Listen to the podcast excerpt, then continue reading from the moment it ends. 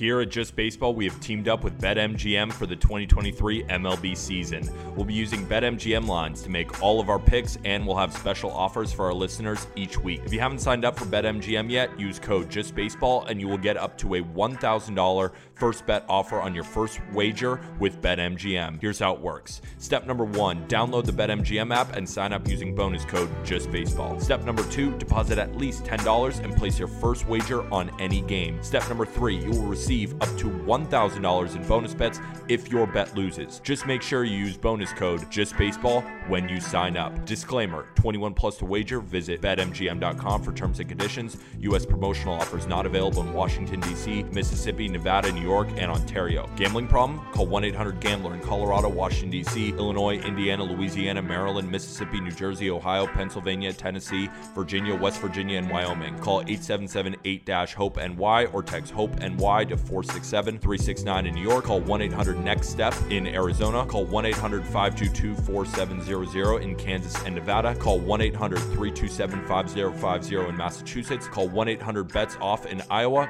Call 1 800 270 7117 for confidential help in Michigan. Don't forget, if you haven't signed up for BetMGM yet, use bonus code JustBaseball and get your $1,000 first bet offer today.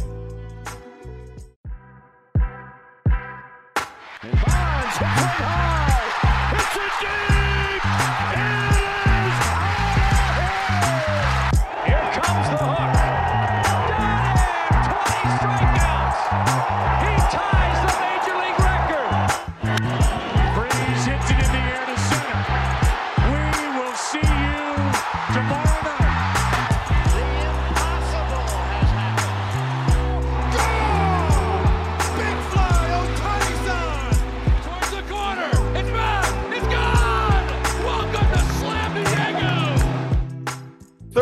Edition of the Just Baseball Show. It's August 24th.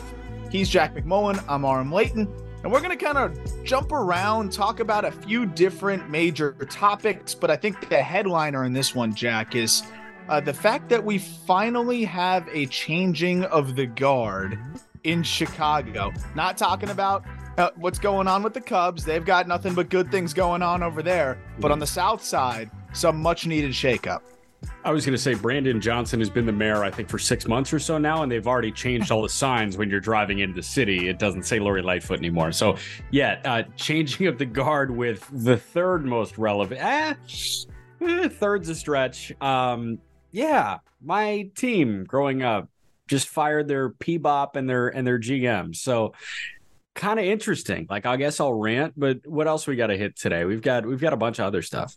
Yeah, some unfortunate injury situations, uh, a couple setbacks, and you know, for relevant teams, uh, one being the Pirates, not as relevant. You know, Oneil Cruz is plateaued, so it's not necessarily a setback, but I guess he's not progressing. Then you have Nick Lodolo, who's going to have to get another look at a stress reaction in his foot, which is you know pretty concerning given how long the layoff was for him, and now he's finally you know getting towards coming back and then goes down again here. That one's pretty concerning. And then we're also going to talk about the trade that wasn't. And, and that's always fun, right? Talking about the trade that almost was, the fact that the Mets were willing to float Pete Alonso's name. I think that this kind of opens up a can of worms because, you know, I think we could pretty much confirm this now. You could feel pretty confident. Mike Puma mentioned, you know, around the deadline time of the New York Post that Alonso's name had been floated in trade talks. And then Ken Rosenthal followed up very recently in the last couple of days with specifics about what kind of an iteration of a trade could have looked like with Pete Alonso and the Milwaukee Brewers, which Yeah. would have been damn fun. We could talk about that, but I also kind of want to talk about Pete Alonso, his value, and and you know maybe what the Mets should do in that whole situation. I think that'll be a, a nice portion of this episode as well. But I do want to start with the Chicago White Sox. And before we get into that, of course, this podcast is brought to you by our friends at BetMGM. What's our code now? Just baseball, all caps, one word, just baseball. Use it at sign up and uh, start betting with the king of sportsbooks. Also, shit news I just got Shohei Ohtani left with the trainer in the second inning. Jeez. Okay. Hopefully it's another one of those blister things. um, Yeah. Or something like that. Hopefully, it's pitching specific and he can just Yes. news. Hopefully it's just a hope, hopefully a pitching thing. But also, yeah, use that code just baseball because now's the time to kind of get some of those future bets in. You get a full deposit match as well. And I, for full transparency, did just bet not very much because I don't have that much. A responsible thirty dollars on the Philadelphia Phillies to win the World Series. Um, Whoa! I'm feeling good, man. When I was in Lehigh Valley, I was out there, you know, catching some AAA action. I'm yes. watching Jose See the Alvarado. pigs and the shrimp. yeah, the pigs and the, the iron pigs and the shrimp go at it. I'm watching Brandon Marsh run all over the place and look 100% healthy. I'm watching Jose Alvarado come out of the pen and look really good. I'm watching Cristian Pache exist. And, you know, at that point, I was like, man, they're going to get some reinforcements here. I think Pache lost his job to Johan Rojas, who looks unbelievable out there. And I think he's I'm a better version of Pache. But adding Marsh to the fold for that team, really exciting adding Alvarado to that pen, really exciting. We didn't really have any overlap of Seranthony Dominguez and Alvarez because Seranthony Dominguez was hurt. And then right when he came back, then Alvarez went down. Now you got those two guys in there. Craig Kimbrel looks like a dog.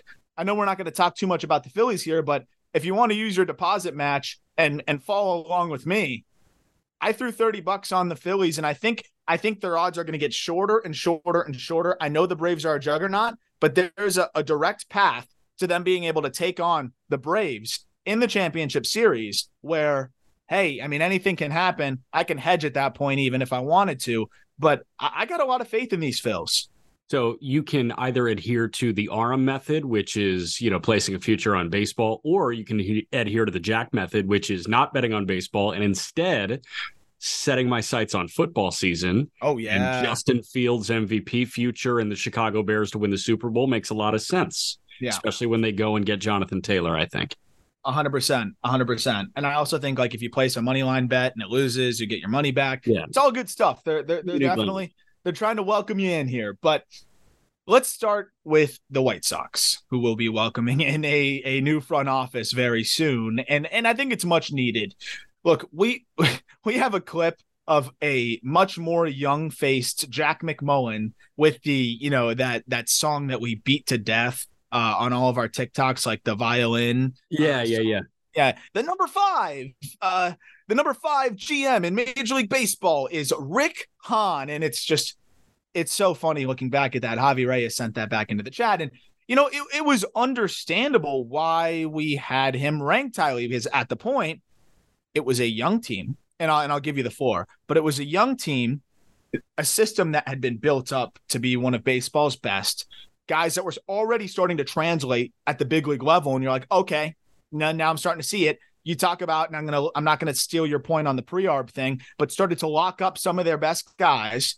And you're like, not only is this a team that's gonna be really good soon, this is a team that is gonna be good for a long time.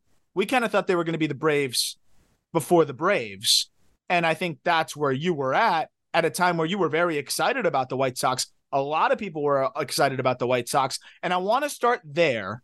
And then I want to talk about how we got to the point of where we're at now. But I thought you had some excellent points when you and I were just conversing about just why Rick Hahn at one point was so highly regarded and why he had your approval rating and many others. Yeah, so I'm I genuinely believed it that he was a top five executive in the game when we did that, and that was from my studio apartment in Fort Wayne in what May or June of 2021. Like that, yeah. That like it feels like not long ago, but it was two years ago, man. And, and that's kind of my point.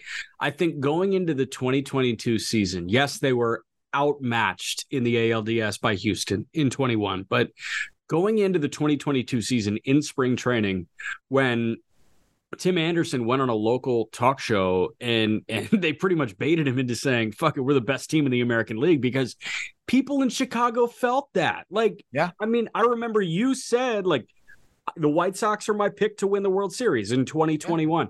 Yeah. yeah. I I asked you this morning when we were just talking. I was like, was Rick Hahn a bad general manager? And your immediate reaction was yes. And then I pushed back a little bit and you were like, yeah, Rick Hahn was there for 23 years. Kenny was there for longer. Um, Kenny, based on what some some people at NBC Sports Chicago have said, Ryan McGuffey does great work at NBC Sports Chicago, and I saw he went on the on the White Sox Talk podcast. I mentioned a couple things. Hahn didn't want to move Burger, and Kenny kind of straight armed him into moving Burger. Like it was. Oh, wow yeah, it was that level. And apparently, like Kenny uh, left an expletive laden message to McGuffey, who said something somewhat negative a couple years ago. Like Kenny's the one that White Sox fans had a problem with. Rick Hahn, I'm really sad to see that guy go. Was he the right guy moving forward? No. Um, I thought Joel Sherman used a great word when talking about the Yankees front office situation on MLB Network yesterday. He said there needs to be some fumigation here. You need to expel some people, whether that's Boone, whether that's Cashman, whether that's the roster. Um, there needed to be some fumigation done with the White Sox, and I think Hahn and Kenny were the easy choice one and two. Does it suck? Yes. Have those guys been the decision makers for the Chicago White Sox for literally the entirety of my fandom? Yes, they have. Yeah um, you know, which is unique. You know, so it's interesting because the conversation that we had in itself almost made me realize how far away we've gotten from 2021, which was not that long ago, where we were all, you know, in on the White Sox. And I'm looking at the roster right now, and it's like bringing back memories of like, oh, yeah, I felt really good about this ball club. And I think that we got to the point of saying, you know, he's been a failure, Rick Hahn, and, you know, th- this just didn't work out. And, and he's a bad GM because of the last two years just being as it's not just about them underperforming it's it's the lack of accountability. And i'm not saying that that starts with rick hahn i think some of rick hahn's biggest issues and it might not have even been him were were the manager hirings. Like i think tony larussa was one of the first dominoes of what really turned into a shit show. But before before we get like into that specific stuff there for me it was like this guy put together a really good team. And and I, I think you saw Ozzie Guillen say that too. I mean, you look at the 2021 ball club. Yasmani Grandal had a 939 OPS in 93 games. He was banged up. Jose Abreu, 830 OPS. They needed a second baseman. Cesar Hernandez sucked, but yeah. Tim Anderson was an all star. Uh, Yoan Moncada, that was one of his better seasons. Um, they brought up Andrew Vaughn, which was a little crazy, but he he held his own. he had a 705 OPS. Luis Robert looked like a superstar. Uh, Adam Eaton, unfortunately, fell off a cliff, but it didn't matter because the pitching staff was really solid. You had the Lucas Giolito that that we saw that was striking out 200 guys. You had Dylan Cease. You had Lance Lynn, who looked like a frontline guy. You had Rodon pitching like a stud. This was his kind of breakout. Hendriks is there. Kopech is in this nice little reliever role. And the rest of the bullpen was pretty solid. They looked like geniuses for rushing Garrett Crochet up and he's pitching to a 282. Everything looked really good. And, you know, I, I think where things got away was 2022 doesn't go the way that you'd hoped. Yes, they get bounced from the playoffs, and that was disappointing. But then 2022 ends up being this just incredibly mediocre season. And you have nothing happen at the deadline. You have not much accountability within the team. And you have not much done in the offseason aside from a signing of Andrew Benintendi and letting your leader walk in Jose and Abreu. Let, and I think I think what Rick Hahn really struggled with here was the Dave Dombrowski side of things, which is mm-hmm. how do these guys mesh? How does my clubhouse? What's the pulse of my clubhouse? And I'm not saying you have to be in there all the time as a GM. I know, or an executive. I know players don't like that, but there's a balance there, and you need to have a pulse on your clubhouse. And I think Rick Hahn severely underestimated how poorly this group got along and they could have shaken things up at the 2022 deadline. I'm not saying burn it down, but you could have done something other than go get Jake Diekman and they could have shuffled things around, traded one or two guys, moved it around, spent in free agency and had a little bit of a different looking team going into this year. Instead, they tried to run it back with a team that clearly doesn't like each other very much and with a new manager after hiring a failed manager. And and I think that was the big mistake. Yeah, so the the Tony thing was just a catastrophic disaster, and that was that was a Jerry Reinsdorf. I owe him a favor from 30 years ago for wrongfully firing him, and he goes to have a ton of success. I think it was Oakland, then it was St. Louis. Um, like Reinsdorf is loyal to a fault. Now, I think that is the the point that we've gotten to. Everybody has said the name of the game with Jerry Reinsdorf. One word to describe him is loyalty. And he stuck with Kenny way longer than he should have. Kenny has been making a lot of bad decisions, and, Hahn unfortunately has to uh, bear the the front of that because he has the title of general manager. Um, but those two worked in tandem, and a couple thoughts immediately rush to my mind. Um, A, you mentioned you, you need to have some of the human aspect. The on the field between the foul lines, Rick Hahn has done a good job. We talked about the 2022 deadline. They won the deadline. They successfully rebuilt that farm system. Think about what they've done in the draft in recent years. Colson Montgomery is a top 20 prospect in the game. Noah Schultz is a top 60 prospect in the game. They've done really well there. They've got some IFA guys. Oscar Colas climbed like a rocket ship. Bryan Ramos looks excellent, dude and like they've done well in that regard recently. Um, there was a fascinating note from Sherman. Uh, he said there are three starting pitchers, and listen, this is Kenny and Hahn. Three active starting pitchers that were signed by the Chicago White Sox either via the draft or via international free agency. Chris Sale, Carlos Rodon, and Chris Bassitt. Bassitt was the earliest, I think. Sale might have been the earliest, but Rodon was the last one, third overall in 2014. That's the last starting pitcher that they have signed, either out of the draft or an international free agency. Let's hope Schultz is the next guy. Um, but dude, like when I think about that clubhouse, I just watched that clip of Eloy Jimenez being asked the question from Bruce Levine, and and we can get to that, man. Um, he said, you know, I know there's I know there's been a conversation about a lack of leadership. Have you guys had a conversation about who's going to step up as a leader? And Eloy just said, not really. Not really. No. And I think Ozzie Guillen hit it. He was like, the reason Kenny and Rick got fired is because of them. They cut off the head of the snake, but it's the torso that choked them to death. Like those players are shitheads, it seems. And but, I just want to applaud real quick. I just want to applaud Jose Abreu because that dude masked so many deficiencies in that clubhouse. Nobody had any clue that it was this dysfunctional. And now it looks as dysfunctional as like the Gilbert Arenas Wizards locker rooms. Yeah. It's yeah. been the worst clubhouse in sports. And the fact that Abreu was able to keep that thing super glued, I commend him and I miss him so much.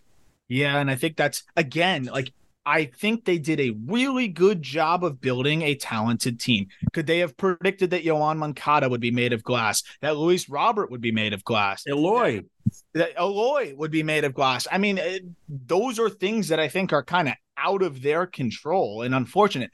And yeah, if they tried to fix it, it could have got uglier. It could have got worse. They could have went and made moves and and been even more stuck. But I think the paralysis and it just getting worse and worse and worse really soured everybody to, to to the situation in general. Like you had to shake things up, especially when you watch the effort on the field. You watch what's going on, you know, in snippets. Like that's what you're publicly getting. Luis Roberts saying, "I'm not a leader.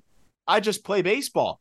Like nobody wants to to lead the way there. And I know they're grown men, and you know, you you, you don't necessarily need to you know have somebody telling you what to do.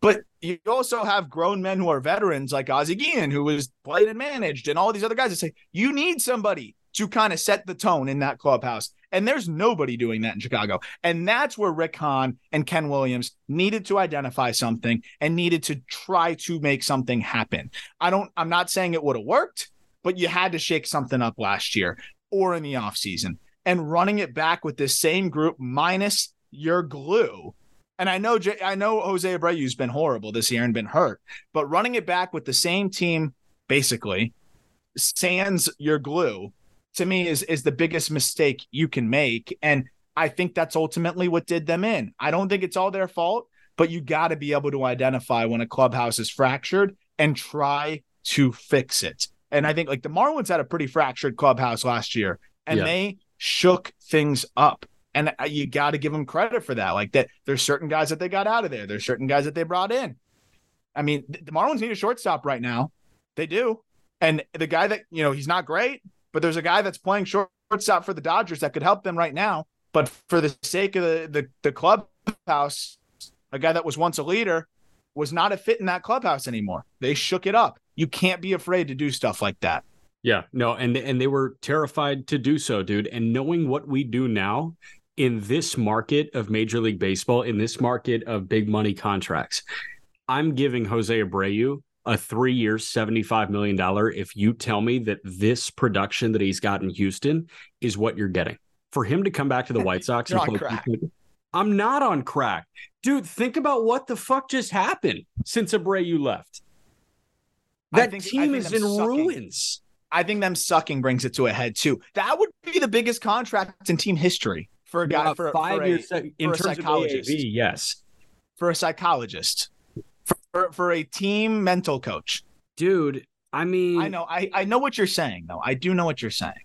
like I hear you. the the thought that he could come back to production and even if he, okay we went into it blind and it's like all right this offseason you know if if jose abreu hit the open market and he said the only way i come back to the white sox is four years for 80 like i'm saying no but then when he goes down to three years for 60 i'm like i'll think about it. Because that's how important he was. Now obviously i'm not doing it because it's already we're already so far gone but i'm telling you if if white sox fans knew what they knew now, they would be distraught over Jose Abreu leaving. Because Yeah. this guy, like, I, I don't know, it's he was doing, he was working miracles with that.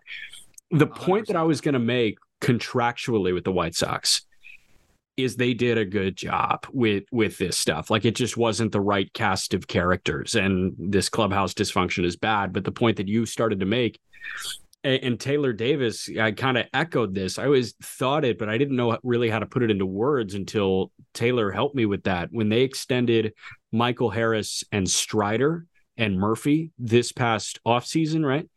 Um, Taylor was like, you know who was doing the Braves thing before the Braves were? It's the White Sox. And I was like, you're spot on. That's exactly what they were doing. Before he debuted, Luis Robert got a six year, $50 million extension. That's the best deal in baseball. Six for Besides Acuna, besides Acuna, yes. Exactly. Six for 50 for that guy? Yeah. Yoan Moncada at time of a pre-arb extension, five for 70. Looked amazing. It looked Obviously, it hasn't looked like it since. Coming into this year, six for 25 for Tim Anderson? Are you kidding me? Yeah. And Eloy Jimenez, look at his 162 game pace. They couldn't stay healthy. yeah, like he couldn't stay healthy, but like Eloy six years for 43 for a guy that is 35 pacing like 35 pumps. I mean, dude, I thought all of those made a ton of sense. I, I All of agree. I agree, and it's just uh, there's a level of like, why can't they stay healthy? What's going on? Why is it all of these guys that that can't stay healthy? And again, maybe maybe there was a little bit more of of IDing into the makeup that needed to be done. You know, I mean, some guys just have bad injury luck, some guys don't.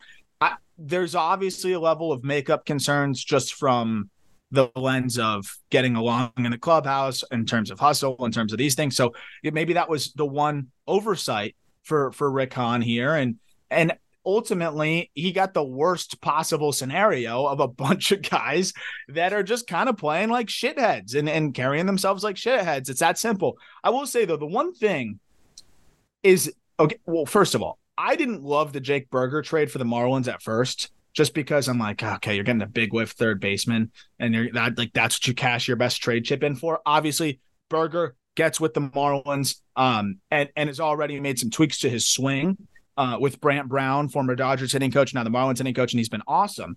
But from a White Sox perspective, I don't totally, I, I don't, I didn't totally get it from their end either. Like, okay, you get an arm, but Jake Burger, like Yoan Moncada, you can't count on.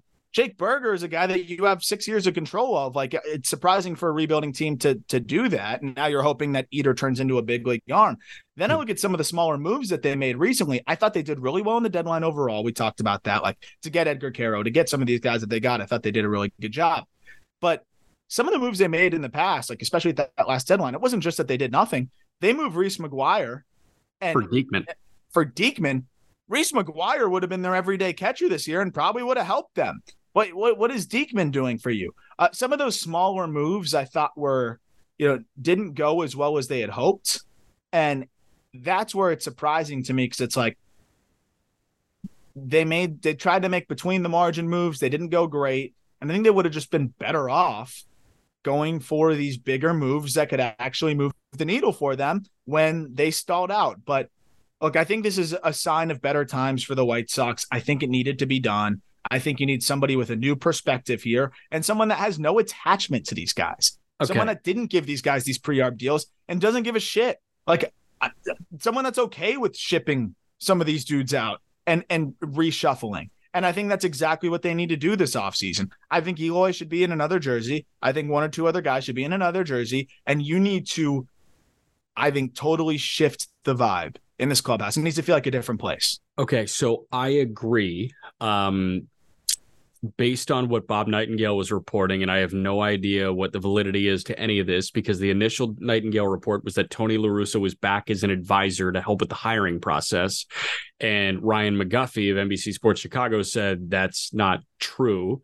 Um, I don't know what's true and what's not. Nightingale has a good relationship with Jerry Reinsdorf, but what I've read that hasn't been shot down is apparently the leader in the clubhouse in this regard. And before I do that, my mind immediately went to, okay, wow, I'm really sad for Rick Hahn. Good that Kenny's gone, but that's, you know, bittersweet. Like these guys are both, you know, out of here and they've been the decision makers again for my entire White Sox fandom life.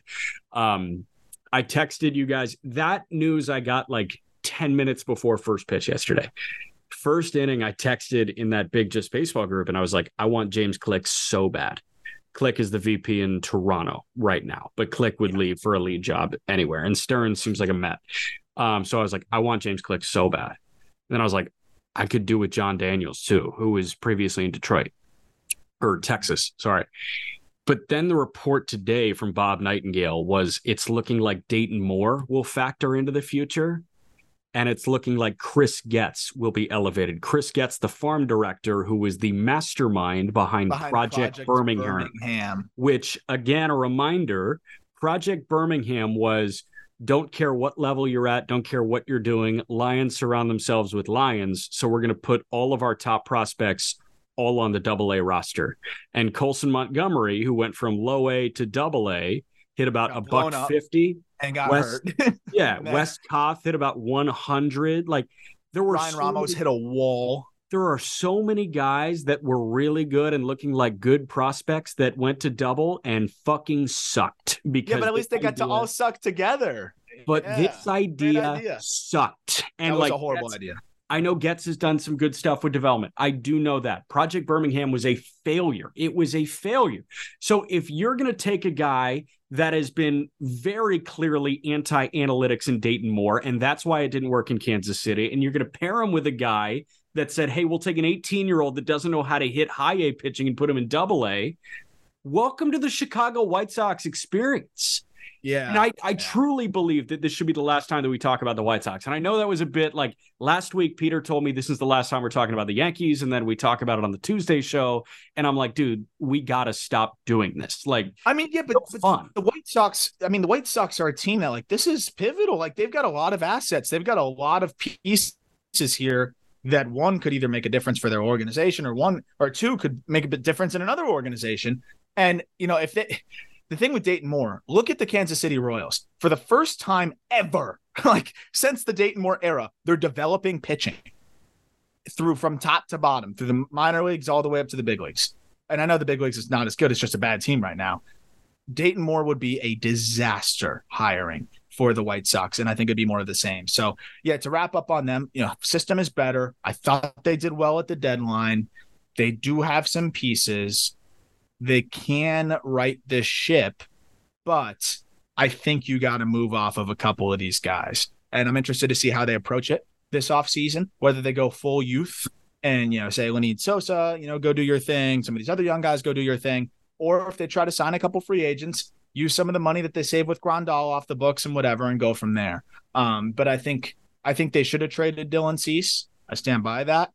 And I think the rest of this season, they should play Colas. They should bench Andrus and play Lenyn Sosa and see what you got and and start building for the future. But uh, I I I think honestly, if those are the guys they hire, Jack, the the issue is Jerry Reinsdorf. And we know that. That's the thing, man. Like we've had this conversation. We've been talking about it for 20 minutes. Everybody knows that the issue is Jerry Reinsdorf everybody in Chicago. And like there's nothing you can do about that because you don't fire owners. That's just how that works. So unless they unless they pull a Donald Sterling. Yes, exactly. But that's not going to happen because Sterling was legit racist and Reinsdorf is just bad at owning a team. Um by all accounts seems like a good dude. I No, guess. I know. Yeah, I think so. Like, yeah, whatever, Bad at what he does. bad at what he Yeah. does. Um, yeah, man. So I, I think that they did the right thing by moving off those two guys. But if they do hire Dayton Moore and Chris Getz to kind of in tandem run the show, I'm going to be really disappointed as a White Sox fan. And honestly, the entirety of that fandom will be lost. I'm already, you know, pretty much out because we've talked about it. Working in sports, it's just really hard to keep any sense of fandom. And I don't Well, especially when the team stinks when the like, st- when the team stinks for sure. and they're just frustratingly lost. But yeah, I mean, And- I'm I'm with you on that. And, and hold me to this until the World Series is over. This is the last time that we talk about the Chicago White Sox because it is not worth anybody's time to talk I'm about this you. I'm organization. with you. I mean, this was important though, and and this is uh, you know one of the bigger bigger news things for a while. I mean, one of the longest tenured execs, and I, I'd say yes and no. We'll probably talk about them once they hire another president and and GM. But other than that, I have no interest in talking about this roster unless Tim Anderson gets slept again. If Uh, it's other than that, I don't really care. if it's Dayton Moore and Getz, I want you and Peter doing that show. I'm not talking. Okay. Sounds good to me. So we'll move on to some other topics here. And, you know, we'll, we'll save, I think, Alonso and the Mets for last. That's another team that's kind of frustrated and and is that that's willingness though to to to to make some moves and think outside the box. But let's talk about Oneil Cruz first. Uh, the the report is that he has plateaued in quotations in his attempt to rejoin the Pirates, putting his season in jeopardy. That comes from Justice De Los Santos of MLB.com as well as Jason Mackey of the Pittsburgh Post Gazette. Vague, but I think you can kind of put together. It just means he's not on the recovery track that you know we were hoping and that the Pirates were hoping. And you know at this point, man, Pirate season's over. Oneil Cruz has a chance to be one of the more special talents in Major League Baseball, and why rush it? He made a Gilbert Arenas reference, and honestly, another important Gilbert Arenas reference is that he rushed back from a knee issue, and his career was never the same. This is a team that season is over. This is a dude that's six foot seven. I, I think you call it this year, even if he's ready in three weeks.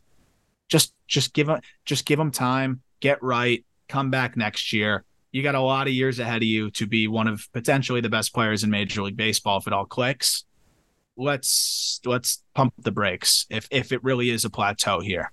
Yeah, uh, that was a, as simple as I was going to put it. Just shut it down. Like, just you reassess. Like, come come in hundred percent to spring training. There's no need to fight through it 65, 70 percent through the end of the year. And I, I may feel differently. I would definitely feel differently if they were in the wild card hunt.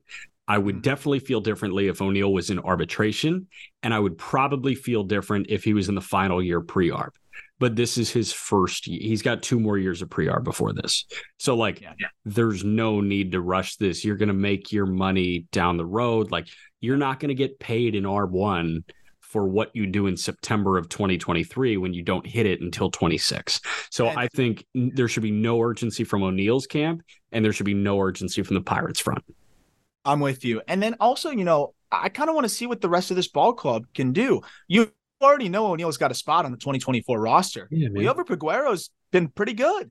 You know, Yeah. Some of these other guys have been decent. Like I want to see those guys get reps and see, you know, who can kind of solidify a spot on on the roster next year. So I, I think there's no reason to rush. But I will say this: this Pirates team, man, like Peter and I were talking on the mailbag about like teams that you know are out of the playoff hunt right now that could be contenders next year. I don't think the Pirates have the pitching just yet. Yeah. but it's coming together, man. This is a I mean, you're seeing it. You're you're at the you- you're you're the appetizer to the big leagues in Indianapolis, and there's a lot of talent there. There's guys that have already moved on from there uh, to to the big leagues, and Yeah. I could see this team starting to come together and be be a fun a fun ball club next year. Yeah, I think so. And Skenes, it seems like he's going to be there very quickly next year. Like, I mean, dude, maybe the, I have no idea.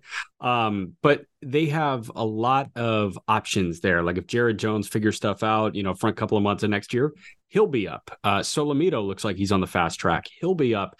So pitching reinforcements are coming. And you're right, man. It's a chance to see. Like, I really like Alika Williams as a guy. I think he's an amazing defender. Is the bat good enough to be a third middle infielder on a major league roster? Let's find that out over the last good bit of time. Liover Peguero, same thing. Jared Triolo just got optioned. Triolo was doing a great job at third base when Ke'Bryan Hayes was out. They're trying him at second. They're trying him at short. What do you got in Nick Gonzalez? Like Test your depth right Yep. now and see what you got when Oneil is back.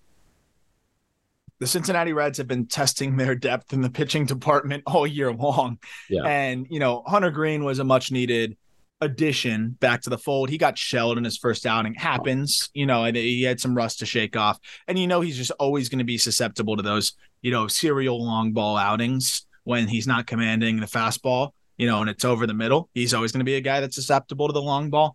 But Lodolo is a guy they needed back really bad because when when he's healthy, I mean, he had a stretch last year where he was one of the best pitchers in baseball for a stretch of about five, six, seven starts. It was pure dominance uh, and, and finished it really strong. Pitched to a 366 overall last year. Uh, there was a lot to like from what we saw, struck out more than 11 per nine. Unfortunately, has been dealing with this stress reaction in his left tibia, which is like, I don't even know what that is. Like, that sounds terrible and they initially called it a calf strain. Now it's this stress reaction in his tibia. He was in a walking boot, then he shed the boot in July. He started ramping up with the goal to return in late August, and then all of a sudden, he's kind of back with a flare up, and you know doesn't look like he's going to return from the IL in August. First of all, this is why the Reds weren't, and you could look at it the other side and say, well, they should have been more aggressive at the deadline. No, this is why the Reds weren't aggressive at the deadline because you're going to get Hunter Greene back, and he's going to have to shake off rust. You didn't even know if you were going to get Nick Lodolo back. If you had Michael Lorenzen, this team is still in so much trouble. But and we'll get to that in a second because I had so many Reds fans are like, I don't care about this prospect. I don't care about Sal Stewart. I would have happily traded him for whatever. I get it, but you wouldn't feel that way when you have when you end up finishing at 500 and Lorenzen's a free agent, right? So I think the Reds kind of knew that there was a lot of unknown around their two best arms here. And not only that, I mean, Abbott's going to hit really close to an innings limit very soon. It- the Reds have been an awesome story this year. And the fact that they've been able to do this despite the injuries is, is really impressive. They're still in the hunt, Jack. And that's why this one's tough. They're four games up, you know, they're four games over 500. They're like a half game out of the playoffs, maybe even in, in a wild card spot by the time this is this is published. But are you rushing Nick Lodolo back? No. Are you trying to push him in? No, absolutely not. Um, the, the 2023 Reds might have the horseshoe as far up their behind as I've seen with another Major League Baseball team. Like the 2021 Giants in a different way, but I just kind of thought that was a platoon masterclass. Like they protected everybody. The Reds. I mean, dude, Luke Weaver had like an ERA in the high sixes, low sevens, and he was winning. Like the Reds were winning every single time he ran out Yeah. there. The offense was amazing during that stretch, and it was all rookie predicated. McLain had a 900 OPS. Elly looked like Prime Bonds meets Rickey Henderson meets Jesus. It was insane. So Yeah. you can't bank on everybody's going to normalize. And this is the normalized version of the Cincinnati Reds. Is it a young, fun, exciting team? Hell yeah. Am I tuning in as often as I can? Hell yeah. But are they a World Series contender? No, they never were. If they had Lodolo and Greene for the whole year, maybe I change my lens on that. And that's not hindsight talking, man. Like they were running out Levi Stoudt consistently. You can't you can't do that if you're a postseason team.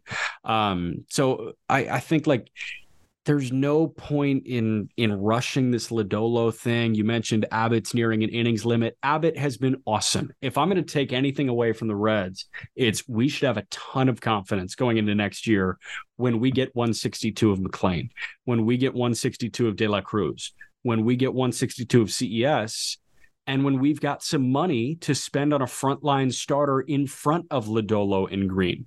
How about a reuniting with Sonny Gray? If you have Yep. Sonny as the one, Lodolo, Greene, Ashcraft, and Abbott, oh my God. Yeah. Or you know what? You've been selling out games. You've been averaging a ton of fans. I know Cast- Castellini loves to to cry poor, just like John Angelos, who Yeah, but they've God, given out that- extensions, man. Well, yeah, they have. And wasn't that quote from Angelos just brutal? He just used all the economic buzzwords to just say I'm I'm cheap. Uh, Yeah. But like, go get a Yoshinobu Yamamoto. Like, I, they've they've shown the willingness to go into that market. It hasn't always worked for them. Yeah. Go get a Yamamoto. Yeah. But like, that to me, like that's that's the area where if you're a mid-market team, I mean, look at Kodai Senga.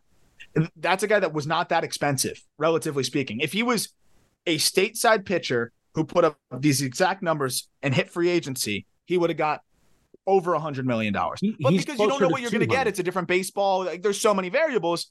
y- You, got to back off. Yamamoto's even safer than Senga. I, like that's the splash I would make here, right? And that's why I think Reds fans are frustrated. I think they're not going to be frustrated come off season and then maybe next deadline because instead of trading some of those assets that you would have traded here to try to put lipstick on a pig, I was saying it was almost like putting a like a spoiler on a 2005 like Ford Focus. You know, it's like like that. okay, it's not going to go faster now. Like it, it that's it- yeah, you change the tires out on a car with an engine that barely works. Nice. Like that's how it looked like for me if you were going to go get a rental starter. Yeah. Now you have those assets. If this team is good next year, which we expect them to be, they're going to be better in a lot of different facets. Cash in those assets and go get a stud. Like Hmm. go get it, go get like an ace type pitcher. Go get an impact player. You don't make moves just to make moves. And again, I know Reds fans are going to be like, well, what are we doing? We're just sitting here, whatever. I think this Nick Lodolo injury, I think Hunter Greene struggles. I think you look at the rotation, it's been ass. I don't know how they've won so many games this year. Like Andrew Abbott's been a godsend, absolute godsend. But imagine this team makes the playoffs. What's the playoff rotation? It's Abbott is the one, it's Greene is the two, and it's Ashcraft is the three. Sure.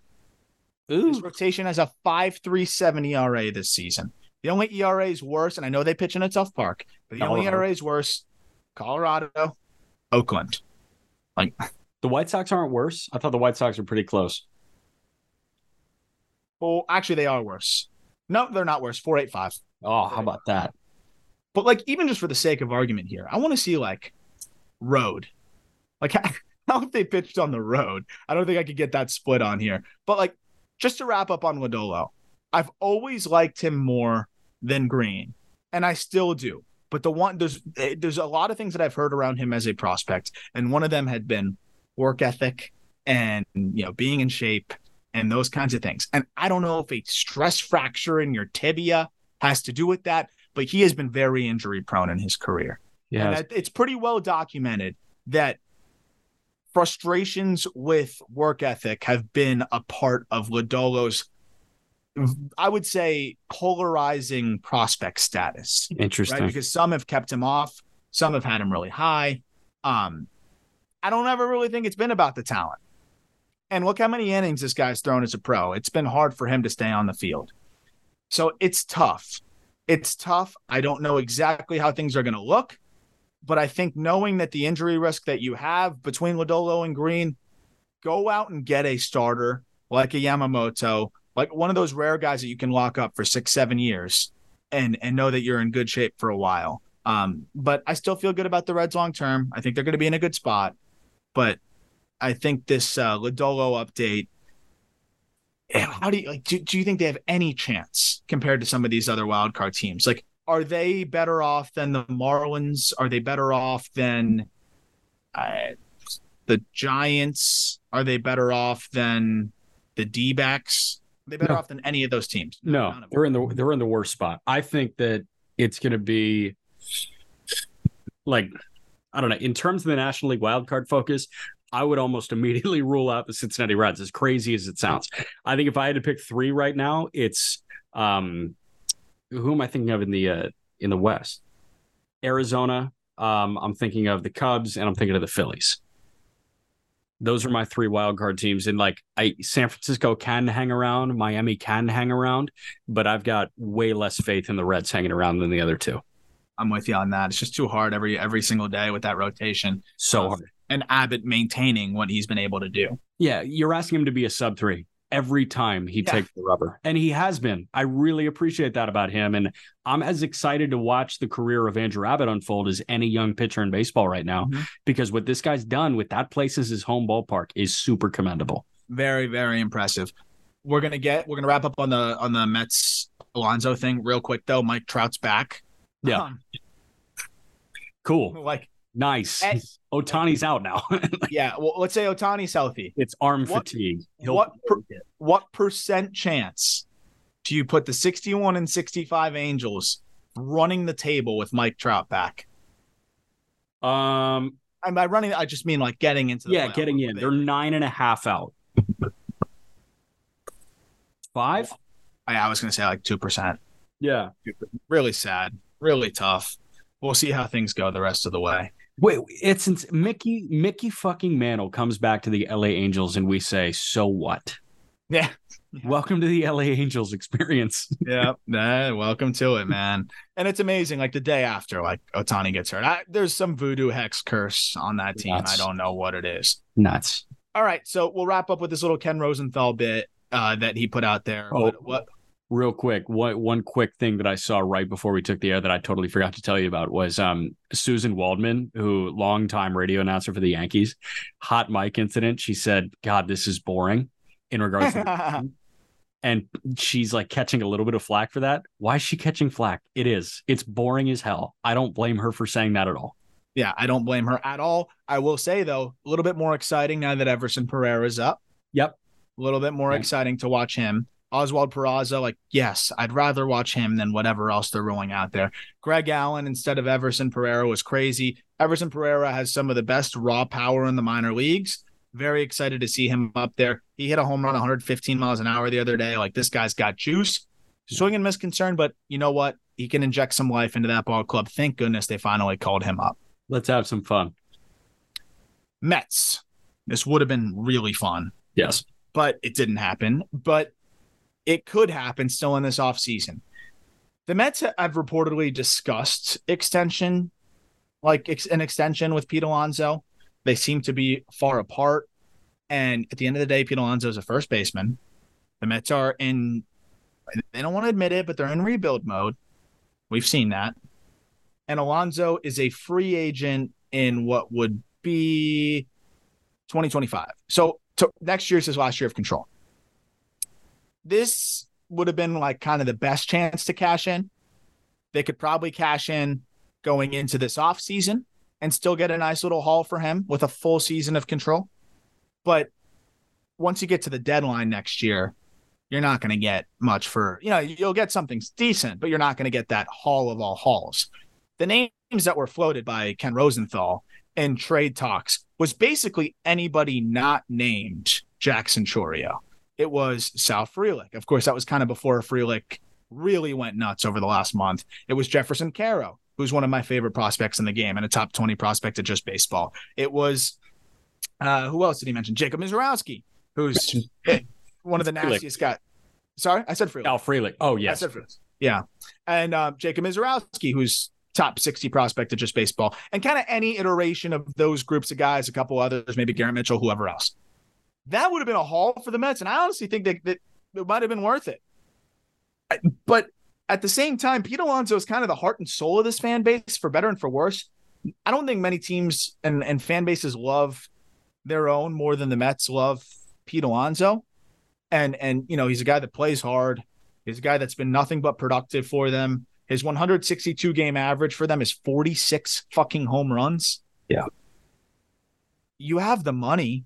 How are you just just extend him, right? Like It yes, it's gonna take a lot of um like individual digging for me. But you mentioned like per 162, it's 46 and like 117, right? Or 120. 119. Yeah, I mean, it, I I have to go through like each guy's bio on a per 162 basis, but among active players, I think he's probably considered the best power bat in all of baseball. It's him or Judge, I assume.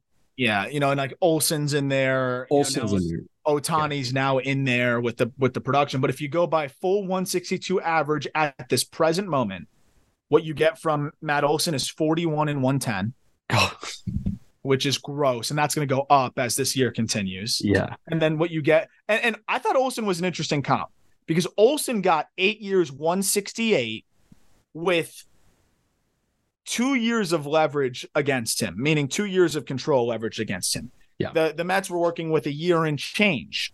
So now you go into this offseason, you have one year of control to leverage.